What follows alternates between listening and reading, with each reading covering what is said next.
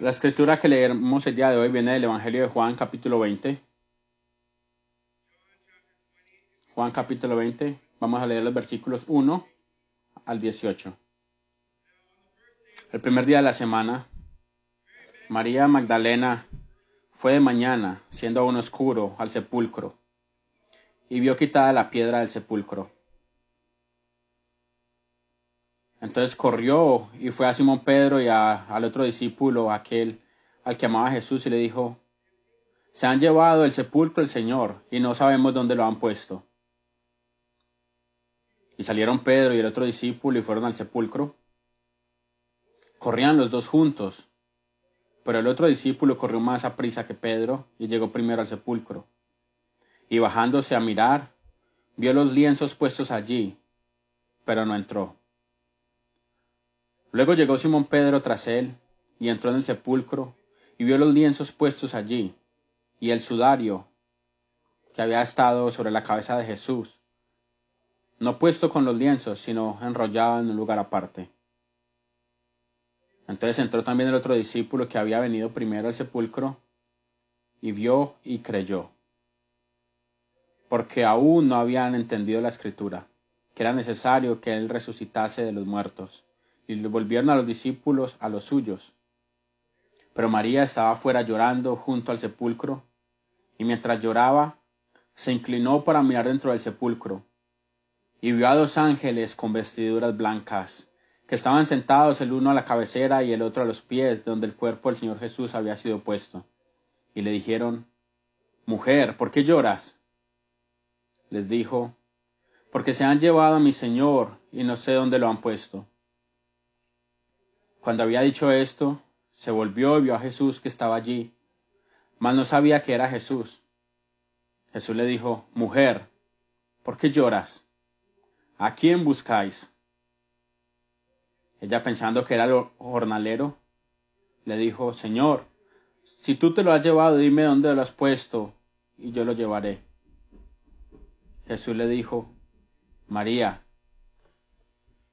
Volviéndose ella, le dijo, Raboní, que quiere decir maestro. Jesús le dijo, No me toques, porque aún no he subido a mi Padre. Mas ve a mis hermanos y diles, subo a mi Padre y a vuestro Padre, a mi Dios y a vuestro Dios. Fue entonces María Magdalena para dar a los discípulos las nuevas de que había visto al Señor y que Él le había dicho estas cosas. Esta es la palabra del Señor gracias sean dadas a Dios. Vamos a orar antes de considerar la palabra de Dios juntos. Nuestro Padre Celestial, estamos aquí reunidos en esta mañana, en este lugar, porque tu Hijo Jesucristo fue resucitado entre los muertos. Él es la resurrección y la vida.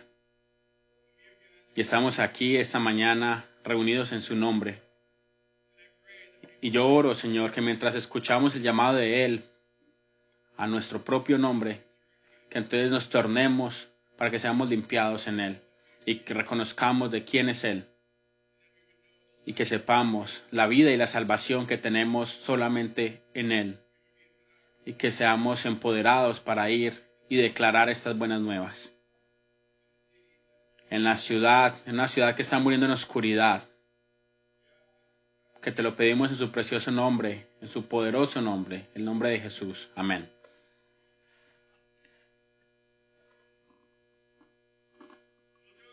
Bueno, Juan comienza su narrativa de, la, resurrección diciendo que, que era el primer día de la semana.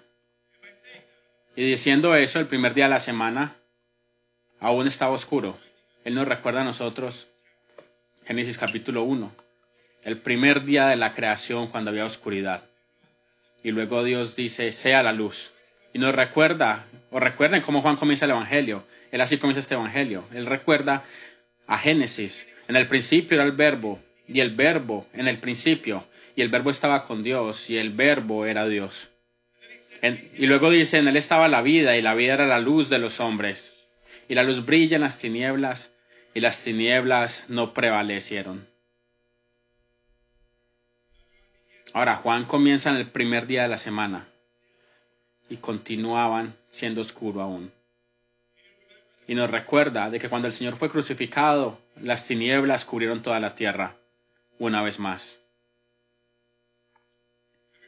Y escuchamos el domingo pasado de que ese Viernes Santo fue el momento en el cual se reveló la, la luz del mundo al ser crucificado el Señor sobre la cruz. Pero fue un día oscuro, fue un día muy oscuro. mientras parecía que las tinieblas estaban cubriendo la luz y no la luz a las tinieblas, de que el Hijo de Dios estaba siendo crucificado, Él estaba siendo eh, maldecido, burlado, pisoteado, Él murió y fue puesto en una tumba. Piensa acerca de sus discípulos, cada uno de ellos se asustó y lo abandonó. Pedro, aquel que está con más celo, Señor, ciertamente no te dejaré. y lo negó tres veces. Y recuerda cuando él escuchó eh, esas tres veces cuando lo, cuando lo negó. Dice que Pedro lloró amargamente. Y toda la esperanza del reino de Dios, toda la esperanza de la vida eterna, toda la esperanza de paz y gozo, parece que se hubieran desaparecido, completamente destruidas. Habían sido quitadas. Así que parece que las tinieblas están tragando a la luz. Parece que la muerte y el pecado y, el, y la maldad están reinando en todo el mundo. Pero Juan nos dice que en el primer día de la semana, María Magdalena llegó temprano al sepulcro, cuando aún estaba oscuro. Y en medio de la oscuridad ella vio esto. La piedra había sido quitada de la tumba. Temprano en la mañana, en medio de la oscuridad, ella vio que la tumba estaba vacía. Y sí, continúa siendo oscuro, pero la tumba está oscura, la tumba está vacía. Y Juan, lo que nos dice en su narrativa de la resurrección, en el capítulo 20 y en el capítulo 21, es que hay una nueva creación, hay la historia de una nueva creación, es la narrativa de una nueva creación llevándose a cabo, desde temprano en la mañana, en el primer día de la semana. Y hay una mujer en el jardín, hay un jardinero, el segundo Adán en el jardín. Y él va a sus discípulos, así como Dios trajo a Adán en el jardín. Nuestro Señor trae a sus discípulos al jardín. Mis padres, mis dejo, reciban el Espíritu Santo, paz, chalón, la, la paz que restaura y que transforma. Esa es la narrativa de una nueva creación y es algo muy significativo. Tiene un significado cósmico es el primer día de la nueva creación. Sí, continuamos viviendo en el presente siglo malo. Pero ese fue el primer día de la nueva creación. La luz está resplandeciendo en la oscuridad.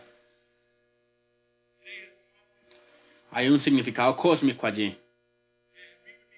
Y somos bendecidos al entender el significado cósmico de la resurrección de Cristo. Pero nuestro Señor Jesús, cuando resucitó, Él no fue y se mostró a sí mismo en, el, en las paredes del templo para, declarar de que el pecado, Satanás y la maldad fueron derrotados, que Él fue victorioso. Piensan en esas escenas dramáticas de las historias de Marvel, de los superhéroes. Pero no fue así en este primer día de la nueva creación. Sea, hay un significado cósmico pero hay un significado íntimo. El Señor no fue y se mostró a sí mismo en las paredes del templo. Él ni siquiera se mostró a sí mismo a Juan y a Pedro. Él se mostró primeramente a María, María Magdalena. Ahora ya no tenía una muy buena reputación dentro de la iglesia, ustedes lo saben. La reputación eh, hasta el sexto siglo se habló de esto. La conectaban a ella con la mujer con una reputación de prostituta que vino a Jesús y que el Señor Jesús la, y que lavó los pies con sus lágrimas. Hay una conexión allí entre la, reputación de ella y la obra que ella hizo para limpiar, limpiar los pies del Señor. Pero la escritura nos habla de ella como una mujer de maldad. Pero también nos dice que fue una mujer que ayudó para proveer para las necesidades del ministerio del Señor Jesús. Ella era de Magdalena, pero el Evangelio también nos cuenta de que nuestro Señor sacó de ella siete demonios. Sí, una mujer con mala reputación, con mucho significado, pero una mujer libertada de siete demonios y el siete es un número de plenitud, de perfección. Ella fue completamente libertada de la oscuridad y de la esclavitud. Y la trajo y la liberó de estos siete demonios. Y aún aunque ella estaba en medio de la burla de los demás discípulos, ella continuaba, estaba ahí. Juan 19 nos cuenta eso, de que cuando el Señor fue crucificado, que ella estaba ahí junto a la cruz. Y muchas veces pensamos y, imaginamos la crucifixión como, como aquellos que estaban en, la parte alta de una montaña. Pero no era como la crucifixión funcional del primer siglo. Aquellos que eran crucificados estaban muy cerca del piso, no estaban elevados en una montaña. Lo que está diciendo es que ella estaba al lado, justo allí, al lado de la cruz, al lado del sufrimiento de nuestro Señor. Mientras nuestro Señor estaba siendo entregado, ella estaba allí. Mientras él colgaba entre el cielo y la tierra, ella estaba allí. En ese momento de oscuridad, ella estaba allí. Ella lo vio entregar su vida. Y ahora ella viene a la tumba temprano en la mañana del primer día de la semana. Y ella encontró la tumba vacía. Y todo lo que ella pueda decir es, ¿dónde está su cuerpo? ¿Quién se lo ha llevado? Ella ni siquiera puede imaginar de que él ha resucitado. Y ella, ella permanece ahí. Así como él permaneció junto a la cruz, permanece junto a la tumba vacía. Y ella llora. Y el Señor resucitado se le aparece a ella. Y le, y le pregunta, ahí, ¿por qué estás llorando? Y luego la llama por su nombre. Y cuando ella, él la llama por su nombre, ella lo reconoce. Y hay un significado cósmico para la resurrección. Hay un significado cósmico para este día de resurrección. Pero yo quiero que cada uno de ustedes que vinieron aquí esta mañana no simplemente piense en el significado cósmico de la resurrección del Señor, sino que reconozca de que tu Señor y tu Salvador te ha llamado por nombre, tu Señor resucitado. Es algo personal y profundamente íntimo. así que yo quiero que tú consideres esto.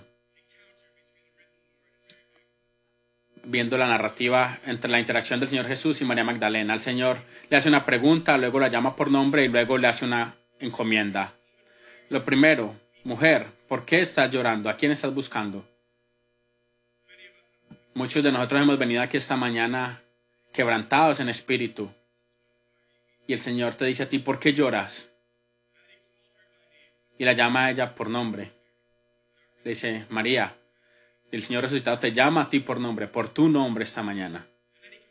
Y luego le da una comisión. No, no te aferres a mí porque aún no he subido al Padre, pero ve a mis hermanos y diles, subo a mi Padre y vuestro Padre, a mi Dios y vuestro Dios. Así que es lo que Él nos dice esta mañana. Ve y di. Así que lo primero es la pregunta. Y escuchemos esta pregunta en el contexto. Yo voy a leer en el versículo 11 nuevamente. Pero María estaba fuera llorando junto al sepulcro y mientras lloraba se inclinaba para mirar dentro del sepulcro. Y vio a dos ángeles con vestiduras blancas que estaban sentados el uno a la cabecera y el otro a los pies, donde el cuerpo del Señor Jesús había sido puesto. Y le dijeron, mujer, ¿por qué lloras? Les dijo, porque se han llevado a mi Señor y no sé dónde lo han puesto. Cuando había dicho esto, se volvió y vio a Jesús que estaba allí, mas no sabía que era Jesús. Jesús le dijo, mujer, ¿por qué lloras? ¿A quién buscáis? Ella pensando que era el hortalero, le dijo, Señor, si tú te lo has llevado, dime dónde lo has puesto, y yo lo llevaré.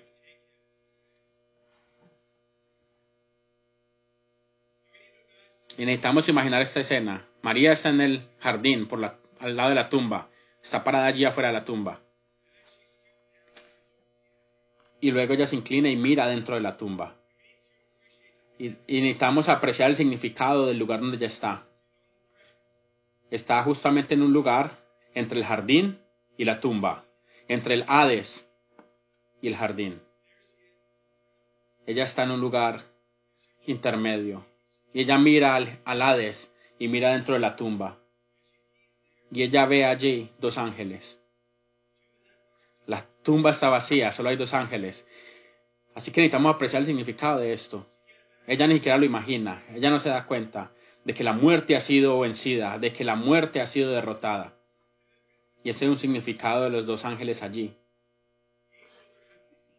Los ángeles son soldados celestiales. Los ángeles en el cielo hacen parte de la armada del Señor. La Biblia dice que el Señor es, el, es Jehová de los ejércitos. El Señor de los ejércitos se le llama Jesús, el capitán del ejército de Jehová. Y ahora hay ángeles en la tumba. Hay ángeles en el Hades, en la muerte. Y el significado de esto es que nuestro Señor ha venido del cielo y ha vencido la muerte. Ha, ha vencido la muerte y él ha ocupado el Hades, la tumba está vacía. Él ha conquistado la muerte. Ella ni siquiera puede imaginar aún esta victoria. Ella está llorando. Ella continúa en la oscuridad. Ella continúa mirando el Hades, continúa mirando la tumba. Y solamente podemos imaginar las cosas que están pasando por su mente. Nuestro Señor fue crucificado como un ladrón en la cruz. La gente sigue sufriendo bajo la ocupación romana. El poder romano va a seguir sobre nosotros. No habrá liberación entonces de este imperio pagano para nosotros. Algunos de esos están pensando, algunos de nosotros están pensando así. ¿Es este estado más poderoso cada vez?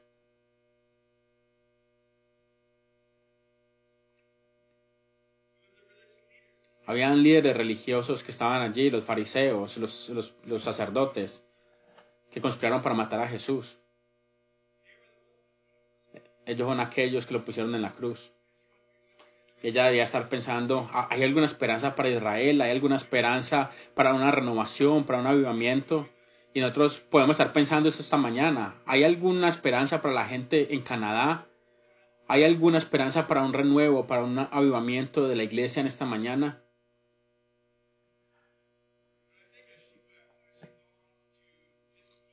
Pero creo que ella no lo entendió hasta que pudo ver el cuerpo del Señor y después de todo parece que la vida, que la muerte ha concretado la vida, porque ya no ve el cuerpo del Señor ahí, parece que Satanás había salido victorioso.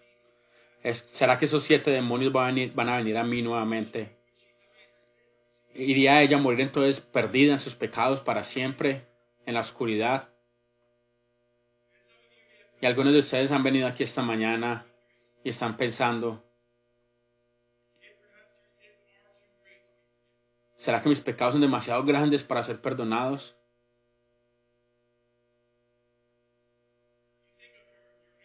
Tú piensas en tu culpa, en tu, angustia, en tu rabia, en tu indisciplina, en tu pereza.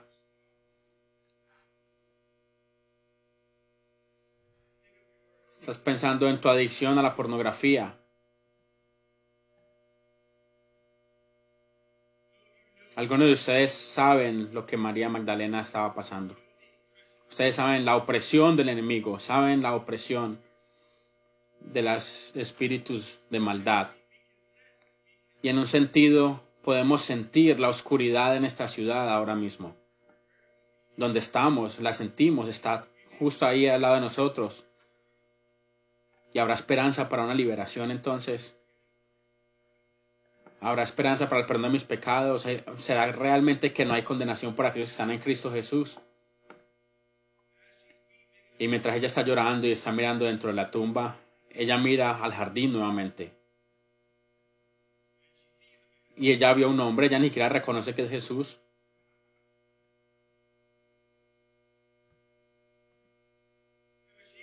Y lo que ella, y ella estaba buscando al Señor Jesús. Mientras lo busca, él la encontró a ella. Ahora, él no está perdido. Ella cree que él está perdido. Y está, ella lo está buscando. La verdad es que ella es la que está perdida. Y él la encuentra a ella. Y él se le aparece a ella justamente en ese paso entre el Hades y el jardín. Y le pregunta, ¿por qué estás llorando? El Hijo resucitado de Dios. En el primer día de la semana su primer preocupación es reunirse con María Magdalena y preguntarle por qué está llorando. ¿A quién estás buscando? Ahora ya no lo reconoce. Ella cree que él es el jardinero. Y en un sentido, sí, eso es verdad, él es el jardinero. Él es aquel que vino a cultivar y a renovar y a redimir y a restaurar todas las cosas, aquel que está llamando todas las cosas para bendecirlas, para quitarlas de, del lugar en el cual habían quedado por causa de la caída. Y eso es lo que tenemos que entender por la ciudad de Toronto. Mientras haya cristianos aquí en la ciudad de Toronto, mientras haya cristianos que reconozcan que Jesús es el jardinero que está haciendo todas las cosas nuevas en tu propio corazón, en tu vida, ella ni siquiera lo reconoció en ese momento, ella cree que hay alguien que se ha llevado al Señor. Y ella nuevamente mira la tumba. Porque miren, lo sabemos, porque cuando el Señor la llama por nombre, entonces ella vuelve y mira. Porque ella está mirando nuevamente al Hades, a la tumba. Y algunos de nosotros esta mañana sí sabemos el significado de este día. Hemos confesado, hemos hecho una profesión, sí, Él ha resucitado, ha resucitado ciertamente, pero estamos mirando a la tumba, estamos mirando a la oscuridad, estamos mirando a la muerte, a nuestro propio pecado. Y ella está mirando, mientras ella mira la tumba, él la llama por nombre, María. Y apenas ella dice, apenas dice María, ella voltea y dice, Rabuní, que quiere decir maestro. Él ya la llama por nombre, María. Ahora, cada uno de nosotros tiene un nombre.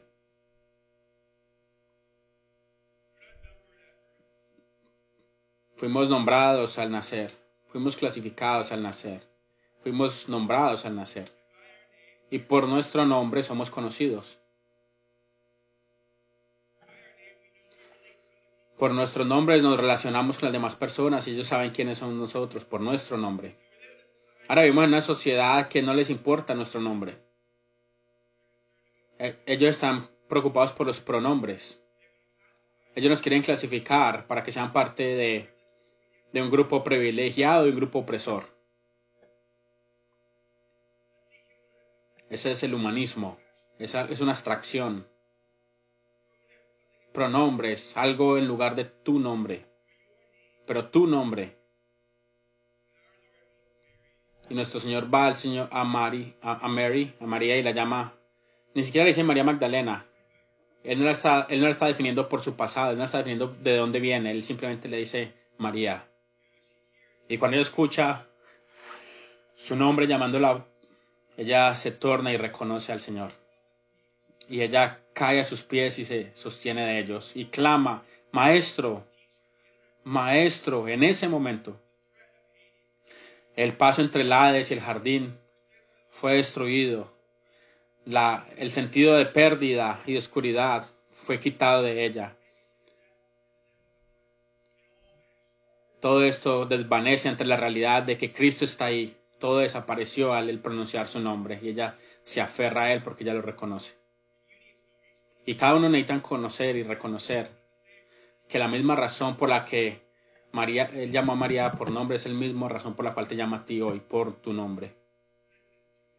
Escucha su voz, llamándote a ti por tu nombre. Y te está llamando afuera de la tumba. Aléjate de la muerte y de la oscuridad. Aférrate a Él. Clama a Él. Ahora, Apenas tan pronto ella se sostiene a él. Él dice, no te aferres a mí. Mira el versículo 17. No te aferres a mí porque todavía no he subido al Padre. Pero ve a mis hermanos y dile, subo a mi Padre y a vuestro Padre, a, a mi Dios y a vuestro Dios. María Magdalena fue y anunció a los discípulos, he visto al Señor y que le había dicho estas cosas. Ahora ya dice, ahora él dice, no te aferres a mí, apártate de mí, no te sostengas. Y hay dos razones por las que él dijo eso. La primera, aún no he subido al Padre. Y la segunda, porque tú necesitas irte. Tú necesitas ir y proclamar lo que te he dicho.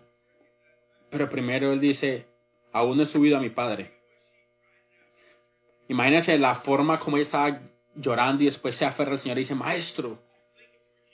Él, ella estaba lavando al Señor nuevamente con sus lágrimas a este maestro, pero luego le dice, Sí, pero yo soy más que un rabón y soy más que un maestro, soy el Hijo del Padre Eterno. De Él todos recibimos gracia sobre gracia. Hemos visto su gracia lleno de su verdad, lleno de gracia. Él es mucho más que un maestro. Él es el Hijo de Dios, el, resucitado Hijo de Dios, y Él es enviado al Padre. Así que no te sostengas aún de mí, porque tú necesitas venir a conocer más de mí. Y recuerden lo que dijo a sus discípulos, es mejor que yo me vaya, porque si yo me voy, entonces les voy a enviar el Espíritu. Y Él dará testimonio de mí. Por el Espíritu de Dios somos unidos al Hijo de Dios y venimos a conocerlo a Él. Mucho más profundo y verdaderamente de lo que simplemente un maestro. No te aferres a mí, yo estoy subiendo al Padre.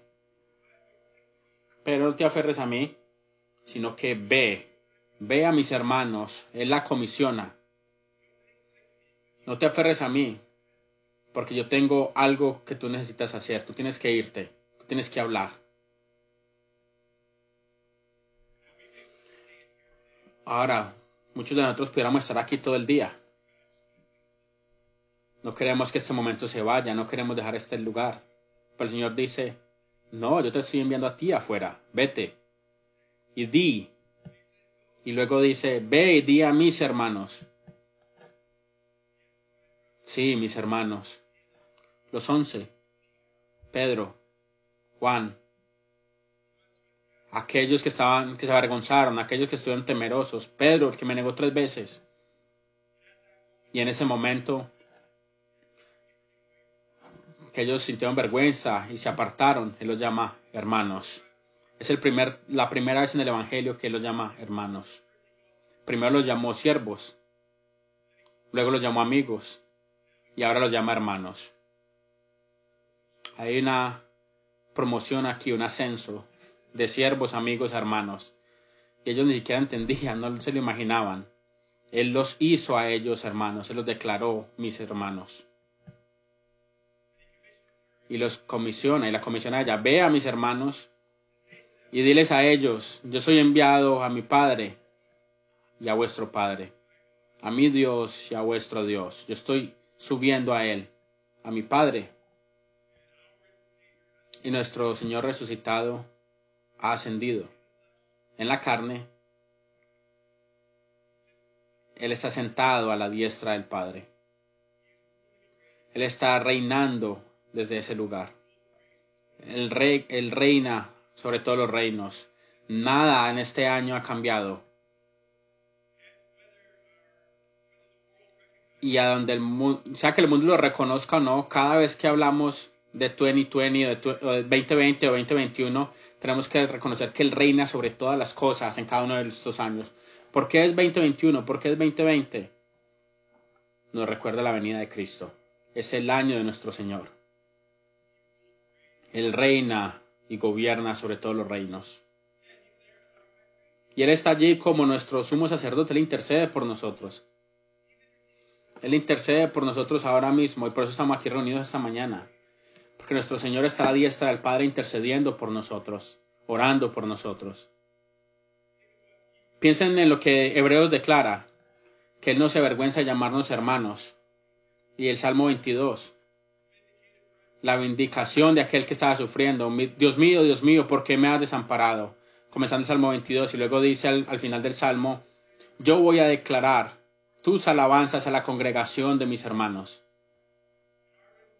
Y nuestro Señor resucitado que está a la diestra del Padre ahora mismo declara alabanzas en la congregación de sus hermanos. Él está sobre nosotros, liderándonos y guiándonos en alabanzas esta mañana. Pero luego dice, yo soy enviado, yo estoy subiendo a mi Padre. Y todo el Evangelio de Juan, Jesús una y otra vez, somos aquellos que han escuchado el Evangelio cada domingo, Juan 5, Juan 6, Jesús en su conversación una y otra vez hablando con su Padre, mi Padre, mi Padre, aquel que me envió. Y luego Tomás, en la última cena, le dice al Señor, muéstranos al Padre, queremos ver el Padre y nos basta. Muéstranos a ese Padre que tú mencionas. Y el Señor le dice, yo estoy subiendo a mi Padre y vuestro Padre, tu Padre el Padre del Señor Jesús es nuestro Padre. Y por causa de que Él no solamente nos rescató del pecado y de la muerte, de que no Él solamente nos se tomó en la cruz el juicio que estaba sobre nuestros pecados para que el récord de muerte fuera cancelado, para que fuéramos justificados.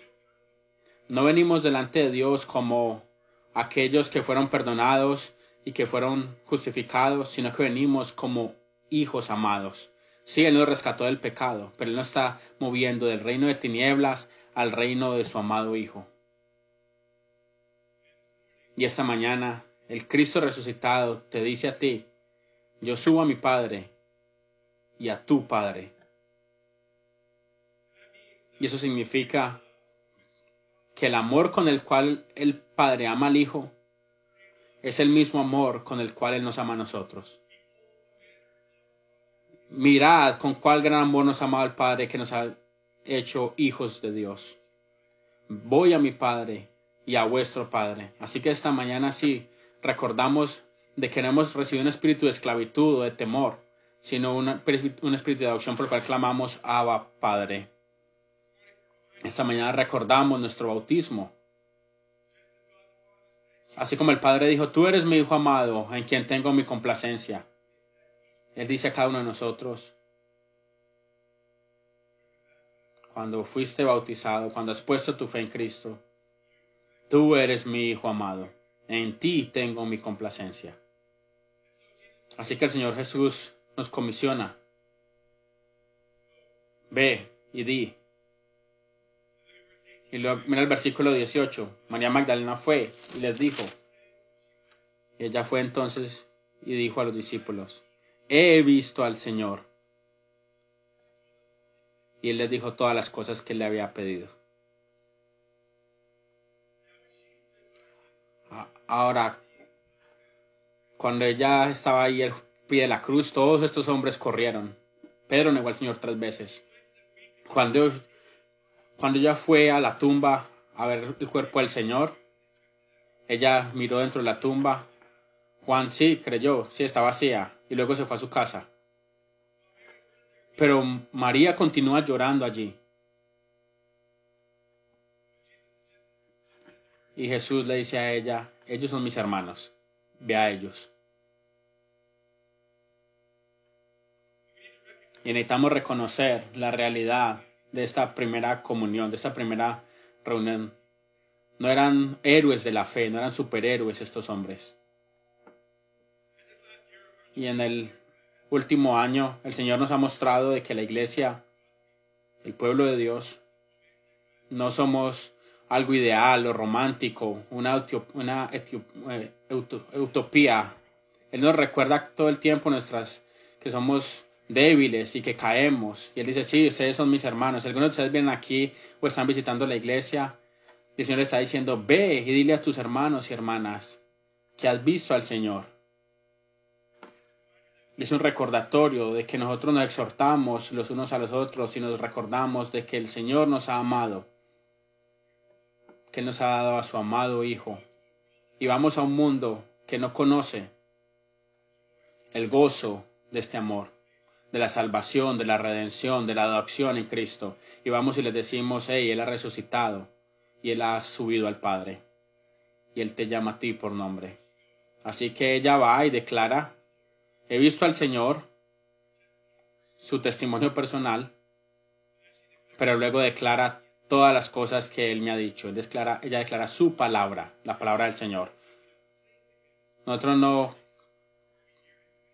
nosotros no solamente nos aferramos, sino que vamos y proclamamos lo que Él nos ha dicho que debemos proclamar. Entonces ir afuera, de alguna manera, y hablar y anunciar, he visto al Señor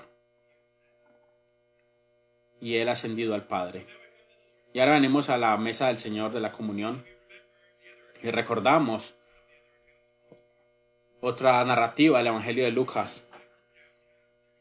Dice cuando sus discípulos iban camino a Maús, sus, sus, corazones estaban pesados y el Señor se, se les aparece y, y, hable con ellos, habla con ellos camino a Maús y hable las escrituras. Y en ese primer día de la semana, Él se sienta y toma el pan con ellos y lo bendice y se lo da a ellos. Y luego entonces sus ojos fueron abiertos y entendieron. Y nuestro Señor resucitado está sentado a la diestra del Padre ahora mismo. Pero sus discípulos van y cuentan cómo sus corazones estaban quemando mientras Él abría las escrituras para ellos y cómo reconocieron de que Él estaba con ellos en el partimiento del pan. Así que venimos ahora, en este día de resurrección, a la mesa del Señor y reconocemos quién es Él, la presencia de su cuerpo resucitado con nosotros en el partimiento del pan.